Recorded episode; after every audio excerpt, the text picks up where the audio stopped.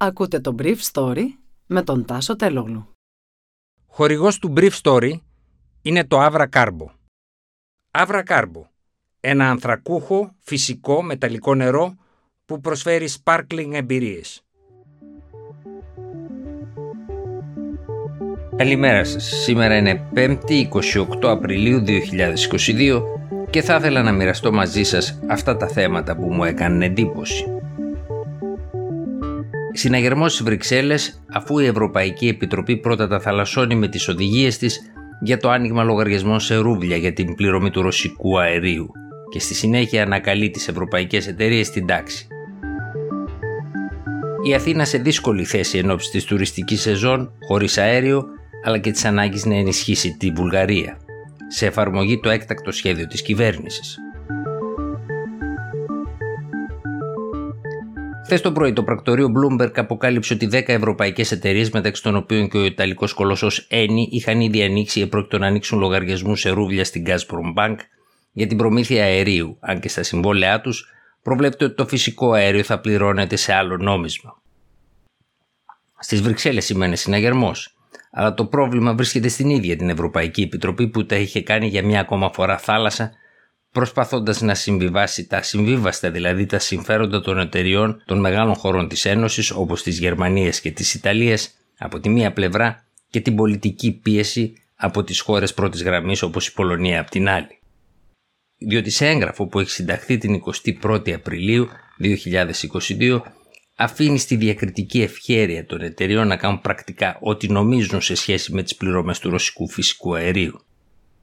Όπως διευκρίνησε χθες η πρόεδρος της Επιτροπής Ursula von der Leyen, το 97% των συμβολέων από τη Ρωσία τιμολογούνται σε ευρώ ή σε δολάρια.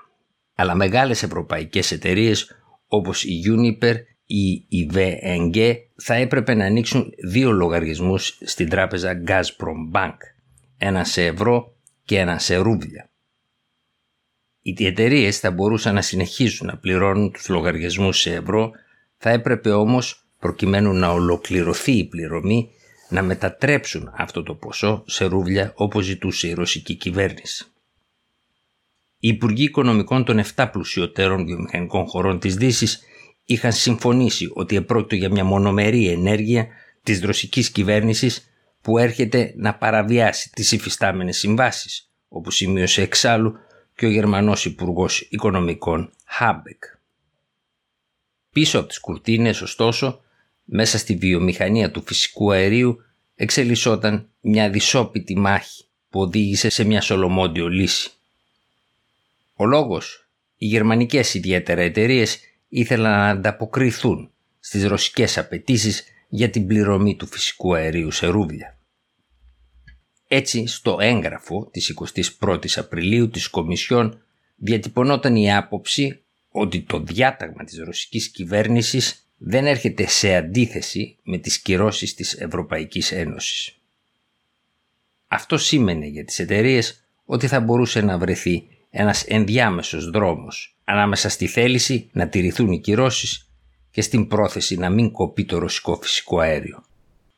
Χθες, ωστόσο, στις 3 το απόγευμα, ώρα Βρυξελόνη, πρόεδρος της Επιτροπής Ursula von der Leyen δήλωσε ότι η πληρωμή σε ρουβλιά είναι αντίθετη με το καθεστώς των κυρώσεων, ενώ λίγο πριν ο πρωθυπουργός της Πολωνίας Ντόναλτ Τούσκ είχε προειδοποιήσει ότι η Γερμανία, η Αυστρία και η Ουγγαρία ετοιμάζονται να πληρώσουν σε ρούβλια, κάτι πάντως που είχε διαψεύσει ο Αυστριακός καγκελάριος Ναχάμερ.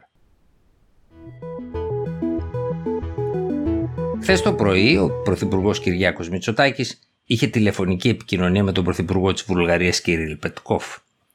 Οι Μητσοτάκης και Πετκόφ είχαν μιλήσει και στο περιθώριο του Οικονομικού Φόρουμ των Δελφών για το πρόβλημα της γειτονικής χώρας σχετικά με την τροφοδοσία της με ρωσικό φυσικό αέριο. Χθες, στη διάρκεια της επικοινωνίας του, ο Πρωθυπουργός είπε ότι η Ελλάδα είναι έτοιμη να βοηθήσει την Βουλγαρία προκειμένου να αντιμετωπίσει την κατάσταση η οποία προέκυψε από τη μονομερή απόφαση της Gazprom να της κόψει το φυσικό αέριο αν και η βουλγαρική κυβέρνηση, δηλαδή η εταιρεία φυσικού αερίου Bulgargas είχε πληρώσει και τους λογαριασμούς του Απριλίου. Στην παρούσα φάση εκτιμάται ότι δεν θα υπάρξει πρόβλημα στη γειτονική χώρα καθώς όπως και στην Ελλάδα έτσι και στη Βουλγαρία η κατανάλωση πέφτει. Για το μήνα Μάιο έχει προγραμματιστεί η μεταφορά 142.500 κυβικών μέτρων υγροποιημένου φυσικού αερίου για λογαριασμό της εταιρείας Met Energy που δραστηριοποιείται στη Βουλγαρία ενώ συνολικά όπως έλεγαν κυβερνητικές πηγές χθες το βράδυ η Ελλάδα μπορεί να δώσει στη Βουλγαρία 50 με 60 γιγαβατόρες την ημέρα. Επίσης και οι δύο χώρες περιμένουν να αυξηθούν οι ποσότητες του αζέρικου αερίου που προμηθεύεται η Ελλάδα μέσω του αγωγού Turk Stream. Το καλοκαίρι πρόκειται να ανοίξει και ο interconnector, δηλαδή ο διασυνδετήριος αγωγός μεταξύ των δύο χωρών, που θα διευκολύνει την παροχή τόσο υγροποιημένου φυσικού αερίου LNG, όσο και αερίου αγωγού που θα έρχεται από την Τουρκία. Σε ό,τι αφορά την κατάσταση στην ίδια τη χώρα, χθες το απόγευμα είναι σύσκεψη υπό τον Κυριάκο Μητσοτάκη και αποφασίστηκε να ενεργοποιηθεί το σχέδιο που προβλέπει τέταρτη πλωτή δεξαμενή στη Ρεβιθούσα προμήθεια επιπλέον LNG, λειτουργία με δίζελ, 5 μονάδων φυσικού αερίου της ΔΕΗ αλλά και των ιδιωτών παραγωγών ρεύματος, καθώς και η αύξηση της λιγνητικής παραγωγής. Ο στόχος για την αύξηση κατά 50% της εξόρυξης λιγνίτη την επόμενη διετία προκειμένου να ανέλθει η ενέργεια που παράγεται από λιγνίτη σε 6,5 τεραβατόρες το χρόνο από 4,5 που είναι σήμερα στο ενεργειακό πρόγραμμα της χώρας φαίνεται να είναι ρεαλιστικός. Γι' αυτό το λόγο έχει αρχίσει ήδη τις προηγούμενες 3,5 εβδομάδες να αναπτύσσεται με εργόδεις ρυθμούς η εξόριξη του λιγνίτη τόσο στη Μελίτη και τον Άγιο Δημήτριο, όπου μιλάμε για 5 έως 6.000 τόνους επιπλέον την ημέρα, όσο και στη Μεγαλόπολη όπου μιλάμε για 7 έως 8.000 τόνους. Ήταν το Brief Story για σήμερα 5η 28 Απριλίου 2022.